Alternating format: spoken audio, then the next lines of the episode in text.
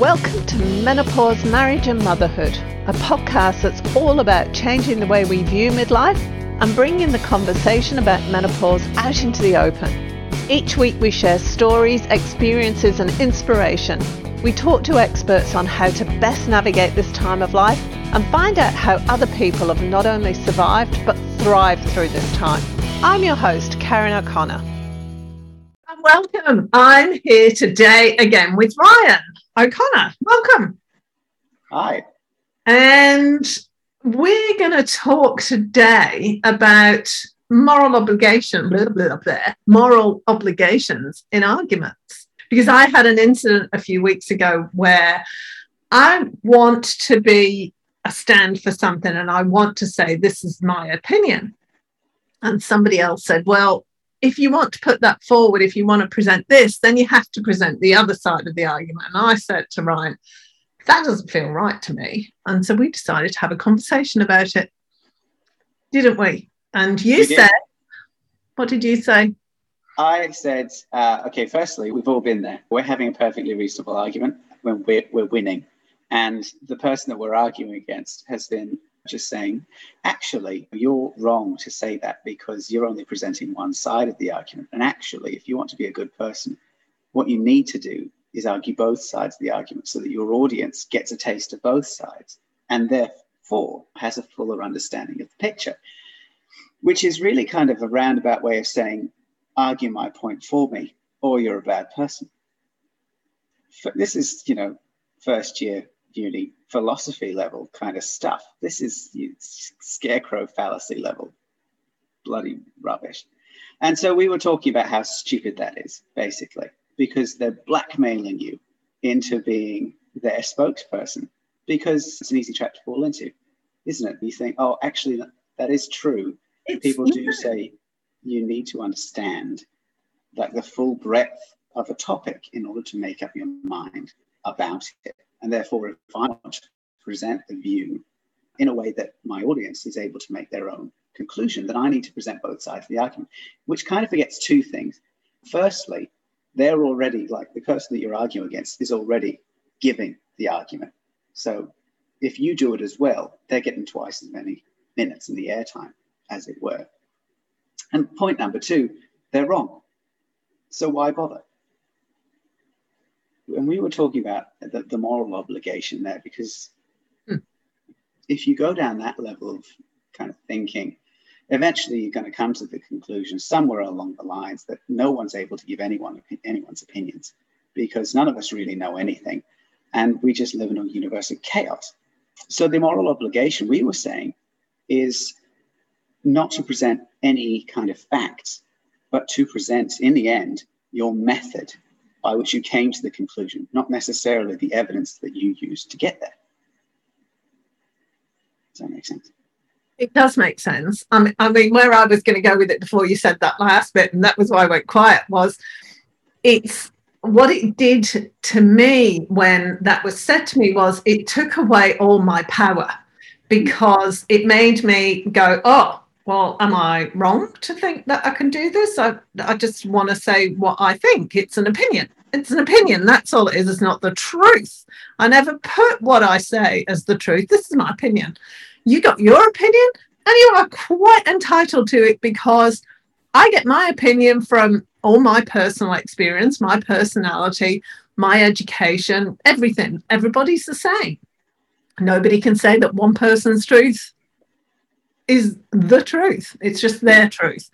So I find when that kind of thing happens, it takes away my power less and less now because now I just go, hmm, no, that doesn't sit right with me. This is my opinion and I'm entitled to it basically. But what you were saying after that, in what did you say towards the end? Just remind me how the moral obligation we have is to present the method rather than the facts. Yeah. So tell me what you mean by that. Explain what you mean by the method. Well, I think you got to think of it like reading, like school. You know, you go to school and people give you books to read. School could be, and sometimes when, when it's a bad school, will be them giving you a summary of all of the books that you're supposed to have read and then just kind of sending you on their way. But really, what school's supposed to be about is giving you the tools to read, because then you can read whatever you want to read and come to your own conclusions. It's far better to be able to read than to just know what's in a book.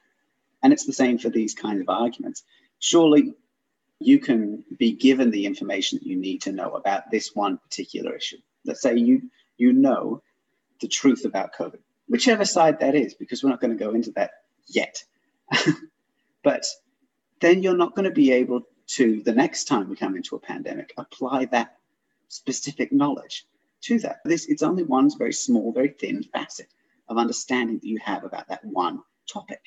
Whereas if someone who knows a lot about, for instance, virology, gives you a very in-depth understanding of how death rates can be predicted, how uh, infection can be mapped, how pandemics uh, are different to epidemics and things like that.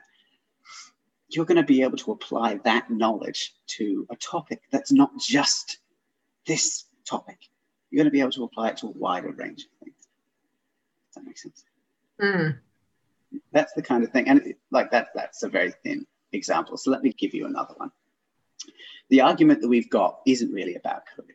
Shock and horror, audience, I know. What it's about is credulity. It's about being able to go onto a platform and listen to someone speak and either believe them wholeheartedly completely disregard what they're saying or think for yourself. There's really kind of three options. Um, ideally, the method we want to go for is people to listen and not, you know, uh, assume that anyone is right until they've formed a complete opinion. That's what we want to do. So we want to teach people how to make a complete opinion. The people who go online and read an article about COVID and then just assume that it's correct for no other reason than that's the first thing they put their hands on are honestly as morally bad as the people who go online find the first article about anti-COVID vax and just believe that. Because what we should be doing is teaching people how to gather information and make their own opinion. Because let's be honest, if you're able to make your own opinion and go on the internet and do some research for, let's say, two hours, you're going to probably, I would say, come up with the same opinion as the world's top experts in pandemics and viruses. I think the thing for me, and I kind of want to go off on a tangent here because one of the things that's really annoyed me about this whole thing is when I say to somebody who is for want of a better expression, anti COVID, don't believe in the pandemic, that first reaction, well, you obviously haven't done your research. Mm, no, I did my research and I came to a different conclusion. That I find really, it's really dominating and it's really manipulative. And I'm going to slip back into some kind of terminology that I used to use with the kids. But where I'm going with this is I used to say to you four when you'd come in and something had happened, you'd had an argument with the kid next door, there'd been a big fight and something had happened, and you'd start telling me, well, he said, blah, blah, blah, blah, blah. She started crying and then they did. Uh, okay, tell me the what so. Tell me the facts, exactly what happened. I don't want to hear a story. I don't want to hear he said, she said. I don't want to hear what you thought she was thinking anything. You just tell me what happened. And that's what I look for. If I'm going to believe something, I want the facts. I don't want any hyperbole. I don't want any, oh my Lord, isn't this incredible? This person's done that. I don't want any. As soon as I start hearing any of that kind of language, I switch off immediately because to me, all it does is contain manipulative data. It's going to be a manipulation one way or the other. It doesn't matter which way it is, there's going to be a lot of manipulation involved. So I switch off and I specifically go looking for articles that give me facts, information, not emotions, not stories, not anything, just information. And I think that's where you come from in all this, isn't it? Yeah, yeah it is really.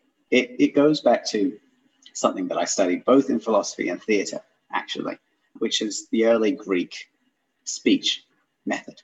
So I think it was it was Plato or Aristotle, right? And you you probably you might have heard this yourself, who split the ideas behind speeches into three categories. It was ethos, logos, and pathos, right? When you made a speech, you could appeal to the ethos, which is the ethics or morals of your audience. You could appeal to the pathos, which is the emotions of your audience, or you could appeal to the logos, which is the thought, the, the facts for the audience. And the conclusion was that pathos is undeniably the most powerful. Like an audience will just be lit on fire by pathos. Ethos is a close second. People will really kind of feel that's how you make your audience kind of connect. It's how you evoke pathos is with ethos. Logos, no one really cares about that. It's even they knew. I think they, they wrote about how yeah, it's true. It's true, but no one really listens to that. But the thing they noticed about pathos was pathos only works, the emotions only work as a confirmation. If you go up to uh, make a speech in front of an angry crowd and your speech is full of jokes and laughter and things like that, it's not going to work. But if you make an angry speech to an angry crowd, that's going to confirm it. It's going to rile them up. It's going to uh, exacerbate that problem. And it's always the same with pathos. Pathos is confirmation. It's never new information. Ethos could go either way. Logos, whenever someone makes a speech with logos, it's completely neutral from emotion. It doesn't exist in emotion. And I think that's what you're saying is, is when we would come to you with this pathos, you were like, okay, actually, I've already got emotions. Thanks. Don't really need you to give me any. So just give me the logos of it all. And I think that's what you're saying. The people who come up and say, okay, pathos, pathos, pathos, wait, actually, you're not being very ethos about this all. You're just being logos. Be ethos, please. Pathos, pathos, pathos. And look, that pathos is fine. Pathos is fantastic if you're talking about things that you should have opinions about. Literature, for instance, I can talk about Tolkien or Frankenstein or early Greek plays for hours, and it'll all be pathos. Should we be using pathos when talking about something that affects the entire world right now in a way that isn't emotion or opinion based? Probably not. Ethos, maybe, ethos. But probably mostly logos is what we're looking for. We're looking for facts. We're looking for what we can actually do. But despite that, the Greeks were right. Pathos is the most powerful. And it's the most frustrating part of all. I always feel manipulated. To me, that's what pathos is all about. It, it's oh no, it, there can be certain instances where pathos is used to manipulate an action or to elicit an action. One of the notes of, I think it was Aristotle actually, noted that uh, pathos requires the audience to follow the leader. Requirement of pathos. Pathos raises an army, which is great if you're the one in charge. If you're the general, that's fantastic. But if you're a member of that army, you're not allowed to have an opinion of your own. Logos requires argument. It, it demands it, really. You need to argue because that's the only way we're going to find truth. Pathos, you're not allowed to argue. That's really interesting. So, this leads back to what you were saying a few minutes ago because mm. it, there's not a lot of argument involved. There's just a lot of stand standpoints, viewpoints that are yelling insults at you, or one side yelling insults, the other side's going. Mm, I mean, we can break it down. I mean, let's, let's break the arguments down for, for COVID into uh, ethos, pathos, and logos, just for ease of, of audience. Because the pathos arguments are, it makes me feel this. That's the easiest way to tell. I feel trapped in lockdown. Great, that's a pathos argument. I feel like this is all made up. I feel like it's divided the world. I feel like nothing has really ever changed and we're being controlled by a lizard population at the very top of society. That's pathos. That's how I feel. Ethos. This is right and this is wrong. It is wrong that we are doing this. It is right that we should do this. Those are the ethos arguments. It is wrong that we should be put into lockdown. That is an ethos argument. But if it goes, it is wrong to put us into lockdown because I feel bad about it, that's a way of using ethos to tell a pathos story. It, is wrong to put us into lockdown because it's massively impacting on the mental health of an entire population. That is an ethos argument. But it's also an ethos argument to say, I think the mental health of a population is less important than the lives of that population. That's where the ethos problem really comes. And that's why ethos doesn't really last too long because it's all about, I think this is more important than this. And everyone's got their own opinions. It's all opinions. Logos arguments. Okay, we have proven through research that this works with a very, very slim chance of someone dying. Very, very slim chance. We have proven that this trend is going to happen. We have proven this. Here is our evidence. We could be wrong, but we don't think we are. That's logos. You know. But how does this go back to oh, forgot where I was going. I've done the, 13,000 steps today. Can you tell? I'm just a bit tired. So yeah, let's uh, we'll bring it back around. So the argument you were saying, you have a person who you're um, interfacing with who says, I have the right to an opinion. Correct. You do have the right to an opinion. I have the right to express that opinion in a way that means that you can't argue against me. Incorrect. Because you also have the right to an opinion. Everyone's got their own right to an opinion. You see how this works? Especially people who say freedom of speech, audience, I think tend not to realize that freedom of speech only really applies to the government stopping you from speaking. Private citizens are allowed to stop you from speaking. It's actually encouraged, generally speaking, because a silent population is better for everyone. So their argument, which is that I have this information and I have the right to express it, that's, that's a good one. Sure, they do have the right to express it. You also have the right to say, no, I think you're wrong. And if they're speaking out of a place of pathos, you get to reply from a place of pathos. The most frustrating thing is, listeners, is that logos doesn't work against pathos. Sorry. It's like paper, scissors, rock, really. Pathos works against logos. Logos works against ethos, and ethos works against pathos.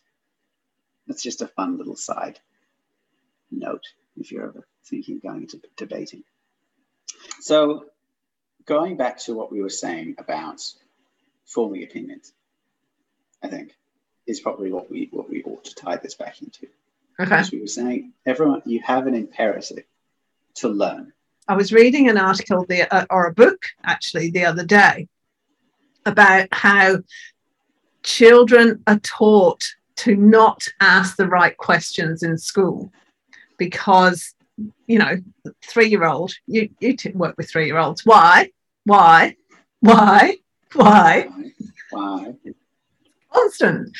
But we, when we get to school, we stop asking why. It doesn't become a natural question anymore. We don't ask that why or how. We're just taught to only ask specific questions or questions that are specific to the subject that we're being taught, or the particular part of that subject that we're being taught at that particular time. We're not allowed to question beyond that. And I, oh, I don't know where I was going with this, but something else has just occurred to me. One thing that I find very interesting in all this, if we're talking about COVID, is the way people are dismissing experts. Just completely dismissing them. Hello, this person's gone to university for probably seven years and they've been working in that field for probably 30 years.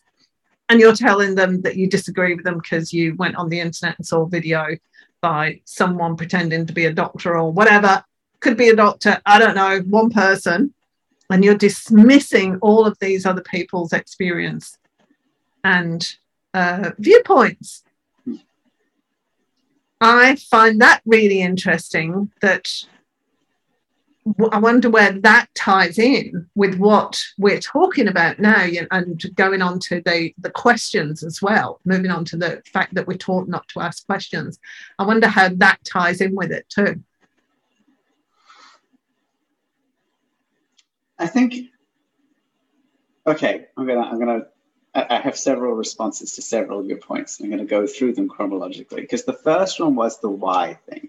I think that's really interesting because I, I do like when I do work, which has not been often in the last 18 months, I do interface a lot with small children, children under the age of five, and they do say why a lot.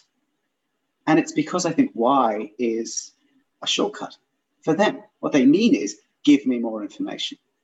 They want to press that button, it's a big red button labeled why, give me more information.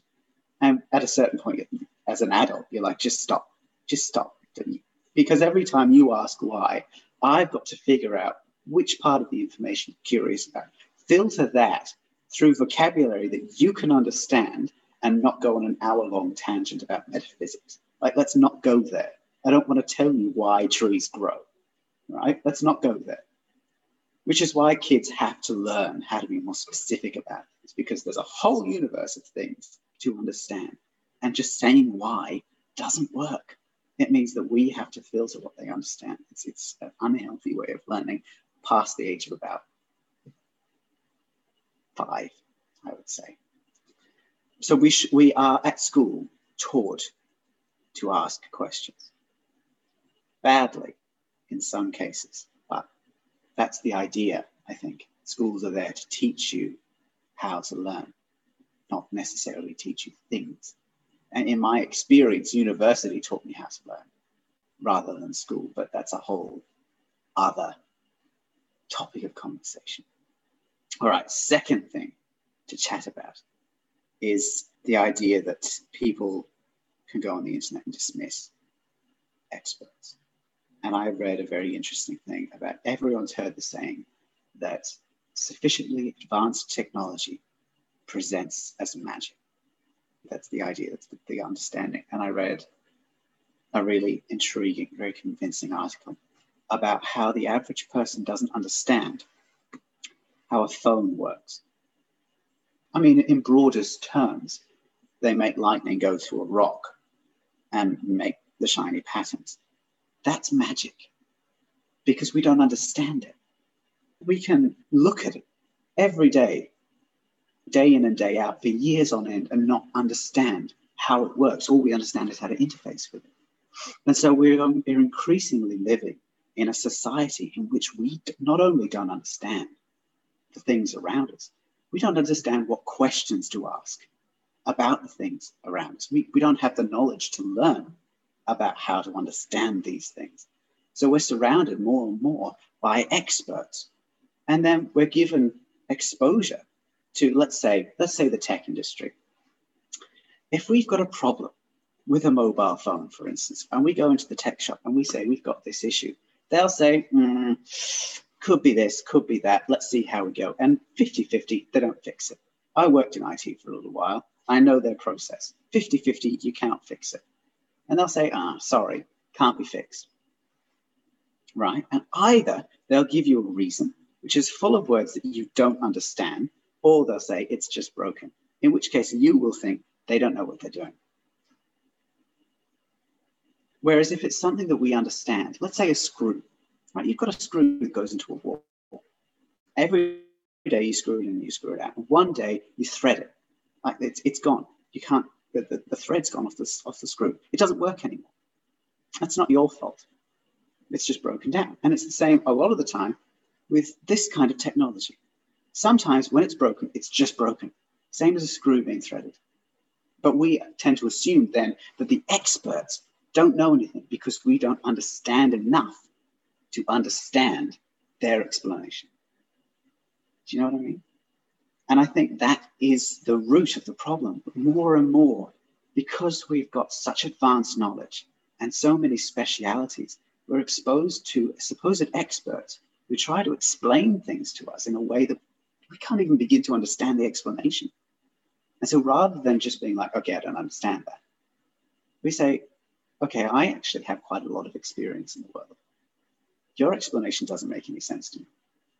So either I know nothing or you know nothing. I'm going to go with, with the fact that I think you're an idiot. You know, and that's what people do. It's, it's, it's, it's absolutely what people do. I mean, we all know it. How many times have we been to the mechanic and they've said, oh, it's going to be, you know, so much to fix this. And you're like, obviously you're a fraud. It should cost a fourth of that price. price. I don't deserve this. How dare you charge me so much? It's just a tire. No, I couldn't do it myself, but still. That's, I think that's what the problem is. Yeah, we are surrounded by things we don't understand, and we don't understand that we don't understand. We don't have the questions to ask in order to ask the questions that we need to know the answers to, in order to learn how to learn. And it's getting more and more complicated every day. And so here comes a problem a global problem. And at last, at last, in this point in human history, because this comes around every hundred years or so, every hundred years we get another plague. At last, we have enough knowledge to understand this. But it's so complicated that we don't understand the people who do understand. So we may as well be back in the dark ages because the only people who understand it, no one's listening to. and I think that's what the problem is. And then it goes on to trust issues, and we've got to learn to grow because we cannot possibly, as human beings, be on top of everything that there is to know. Nobody's going to be able to do that. We have to specialize these days in whatever we do, we have to specialize in it. So I am not going to know anything about virology. I'm just not. But I know enough to go, okay, you seem to be honest, you seem to be making sense. And that is literally all I can do. But other people are listening to him and going, well, you're not making sense. Yeah.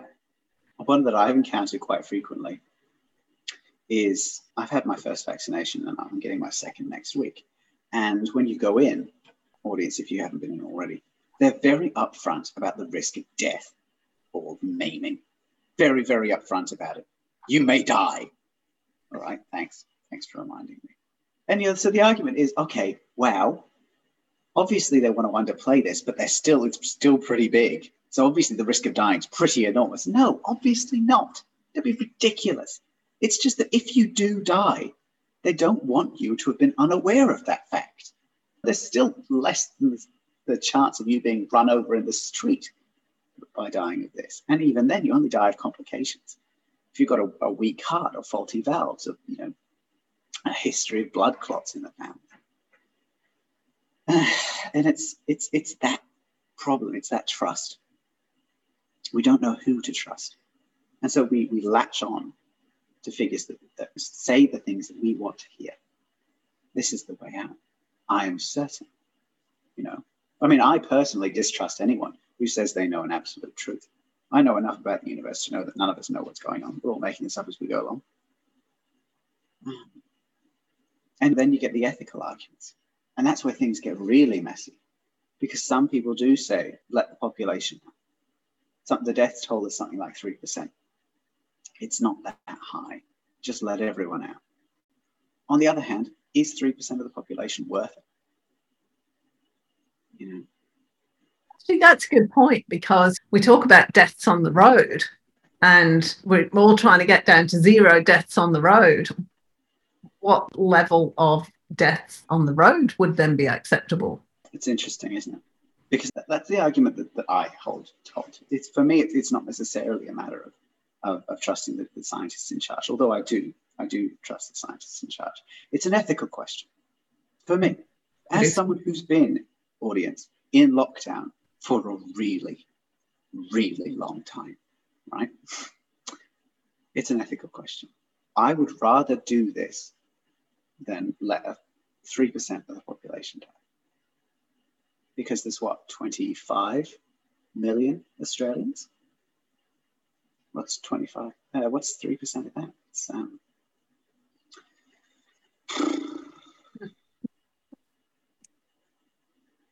bit under a million. maybe. 750,000. Is it?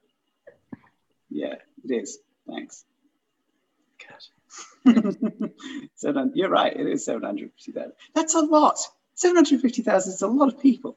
That is a lot. If you think about it from the viewpoint of, okay, if we spread that over two years, so that's 375,000. You don't trust me, do you? You're just working out on your phone, aren't no, you? No, no, I've got an, I've got another point, but I need an accurate piece of information. I am listening. I have listening. We spread that out over two years, and we had 375,000 deaths a year on the road.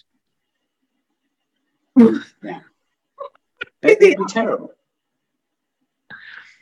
If we got that figure right, that seemed really high. Um, it's funny. Uh, okay, because on that, even if that figure is wrong, I remembered reading about how the White House has made a, a memorial for all the people who died in COVID. So on the National Mall in the US, they've planted a white flag for everyone who's died. Oh. There are over 600,000 in the US. That number in the US is rising every day 600,000. And what we have done, let's be honest, is incredible. Mm. The deaths in Australia are in the hundreds. That's that's ridiculous. That's incredible. That's so good. And yeah, me being in lockdown for 18 months has absolutely been worth that. I'd do it again. What do you think, out of curiosity? Because Kira's the same. Kira feels the same. Jamie feels the same. We're all like, no, this is this is what I personally need to do in order to take care of my community and take care of other people.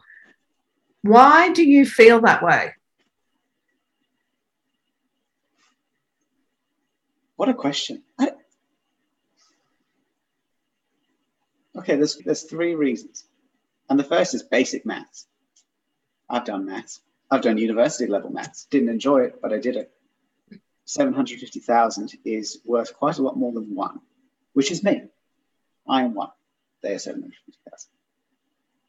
The needs of one are not equal to the needs of 750,000. The second is I have been wrong several times. I know, shocking. Which means that I cannot be certain, not truly certain, of any decision I've made. That's the thing. And when I say wrong, I mean I've done things acting on evidence that should be believable. And by freak chance and weirdest coincidence, suffered because I was absolutely and unequivocally wrong. Like that, and that happens sometimes. Sometimes you can do everything right and still be wrong. And so that's happened to me enough to know that I can't be certain, not truly certain, about anything. And in that case, I need to be aware that my needs and what I think aren't the most important thing in the universe. Because at any moment, I could be wrong. So I've generally speaking, put the needs of the many before the needs of the few, mathematically and ethically. And then the third reason is, of course, that we have evidence of what happens to a population. We've seen what happens in America you know, over the last 18 months, two years. We saw what happened over there. Would I inflict that on my community? Mm-mm. They had a riot that went into the Capitol. Do we, do, did everyone forget that? They had a riot that went into the Capitol. That's a first in their history, and they had a civil war. That's pretty terrible. And it was about a lot of stuff. But a lot of it was about this, about COVID, about what it's done to a population. It's made us angry. It's divided us. And it's it's highlighted what you were saying before about us believing people, having trust in people, having faith in people. Because it's all very well and good to have faith in people when it doesn't affect us. But for me, I tend to ask myself, is a belief that I hold and then discard in times of need, something that I really have.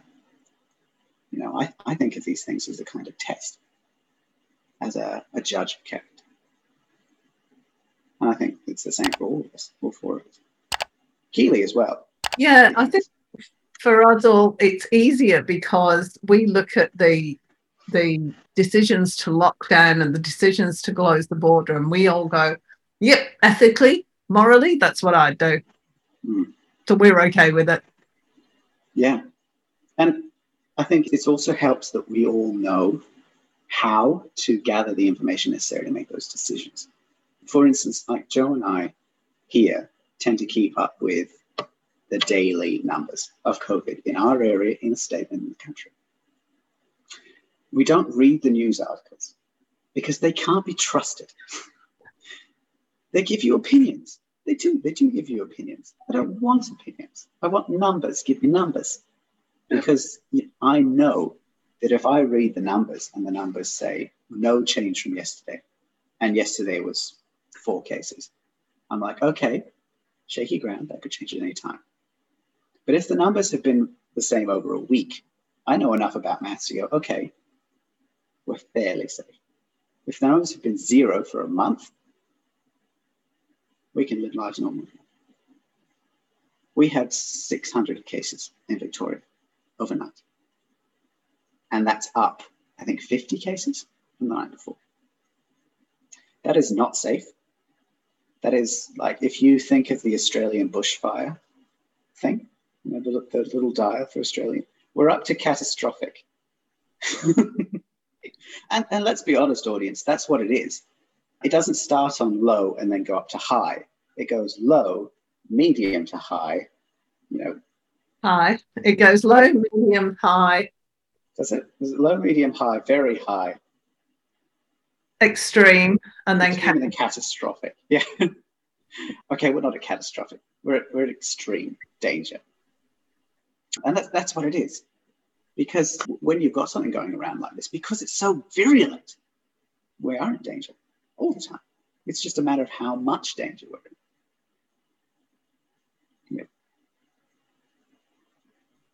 Wandered off the initial topic, haven't we? We're going to talk okay. so, so we, we did start doing the very thing. For us as a family, for all of us, this is actually a moral decision. Mm. ethos. Definitely in ethos. We're not in pathos.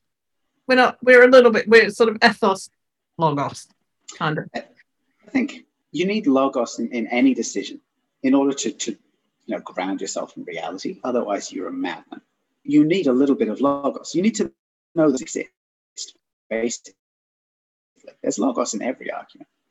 You just need to. That's that's all logos is. It's just the evidence you use to back your decision up. Which is why the people who are against COVID are always like, I read this on this website this person says this. That's their logos. That's the logos part. They're just built in. If you've got a little form saying, what's your pathos, what's your ethos, what's your logos, that's what they put in. Okay, so what's their ethos? Their ethos is, I feel this way. Uh, it hurts me. And if it hurts me, it's hurting other people. That's what their ethos is. 3% of the population, for them, I think, ethically, is not worth the other 97 their deaths are not as important as the mental, physical, and economic health of the other 97. I think because that's what this boils down to. Really, that's what this boils down to. Is our suffering worth their lives? Only you can decide, listener, because each of us has a different opinion. We all decided that their lives are most important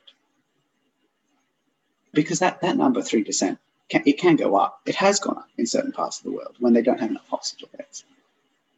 That number will go down with vaccinations. It won't disappear, but it'll go down. And that's all we need.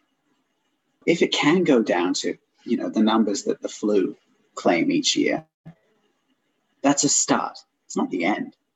It's a good start. I think that's that's something to keep in mind. Is what, that numbers that the flu claims? Do you know? I actually don't know. The average number of heart disease deaths per year is 15,000. It's less than a tenth of a percent. Yeah. That's Um, pulmonary? That's sorry. Did you say cardiac disease? so in 2020 in Australia, there were, were 141,000 deaths in total. Because because and that's the thing. For for us, the other thing that you've got to ask yourself is, um, you know, what point? Because this isn't going to go away overnight. At what point do we go back to normal? At what point is it okay to come out of lockdown? Because if it claims one or two lives a year, it's not worth keeping us in lockdown. I will agree.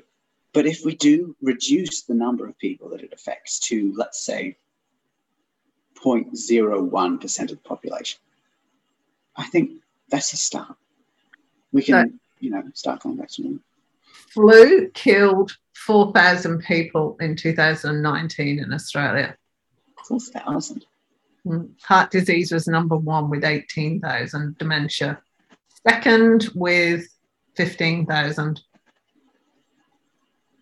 Okay, so that's that's a good point actually, because so far I'm not sure what the exact number is, but COVID has claimed fewer lives in Australia than the flu does in a year. Deaths 1,167. All right, so it's Right. claimed about a quarter of, of what the flu claims in a year, and I think that's a good number. That's what we should be aiming for. If we were out of lockdown, that would be an okay number.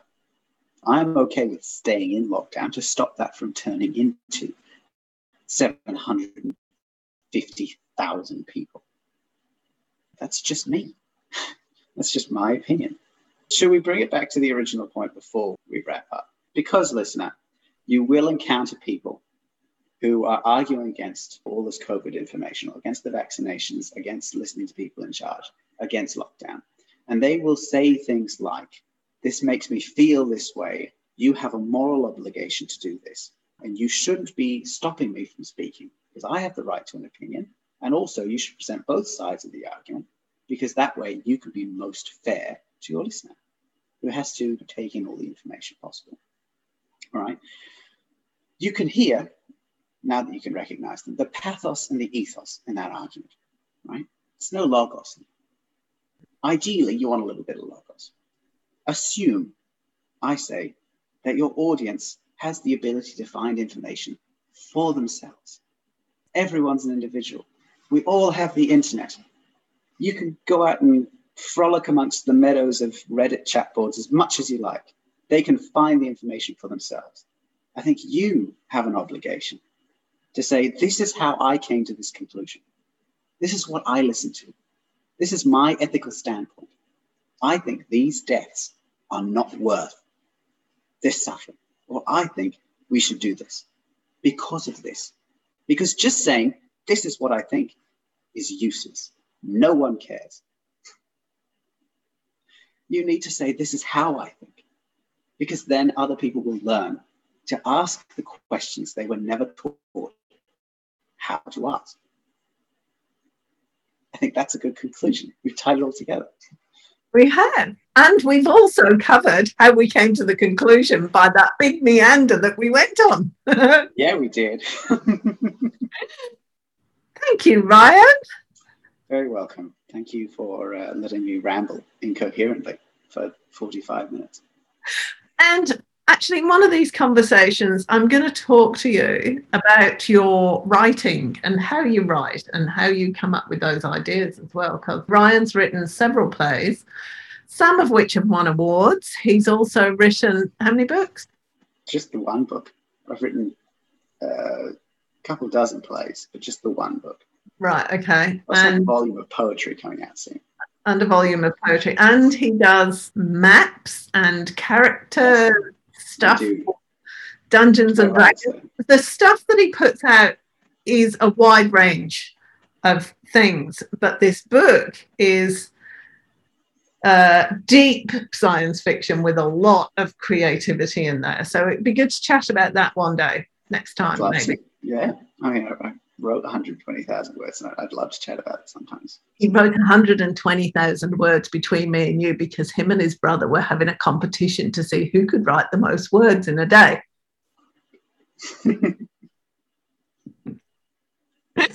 And it was rather an unfair competition because Ryan's writing a creative book, whereas Jamie has to do research.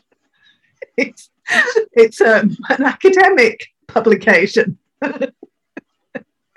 yeah. I don't know. That's how you win an argument, listener, is uh, by making the competition, you know, biased in your favor. Tiki. All right. Thanks, gorgeous. You're very welcome. I'll chat to you soon.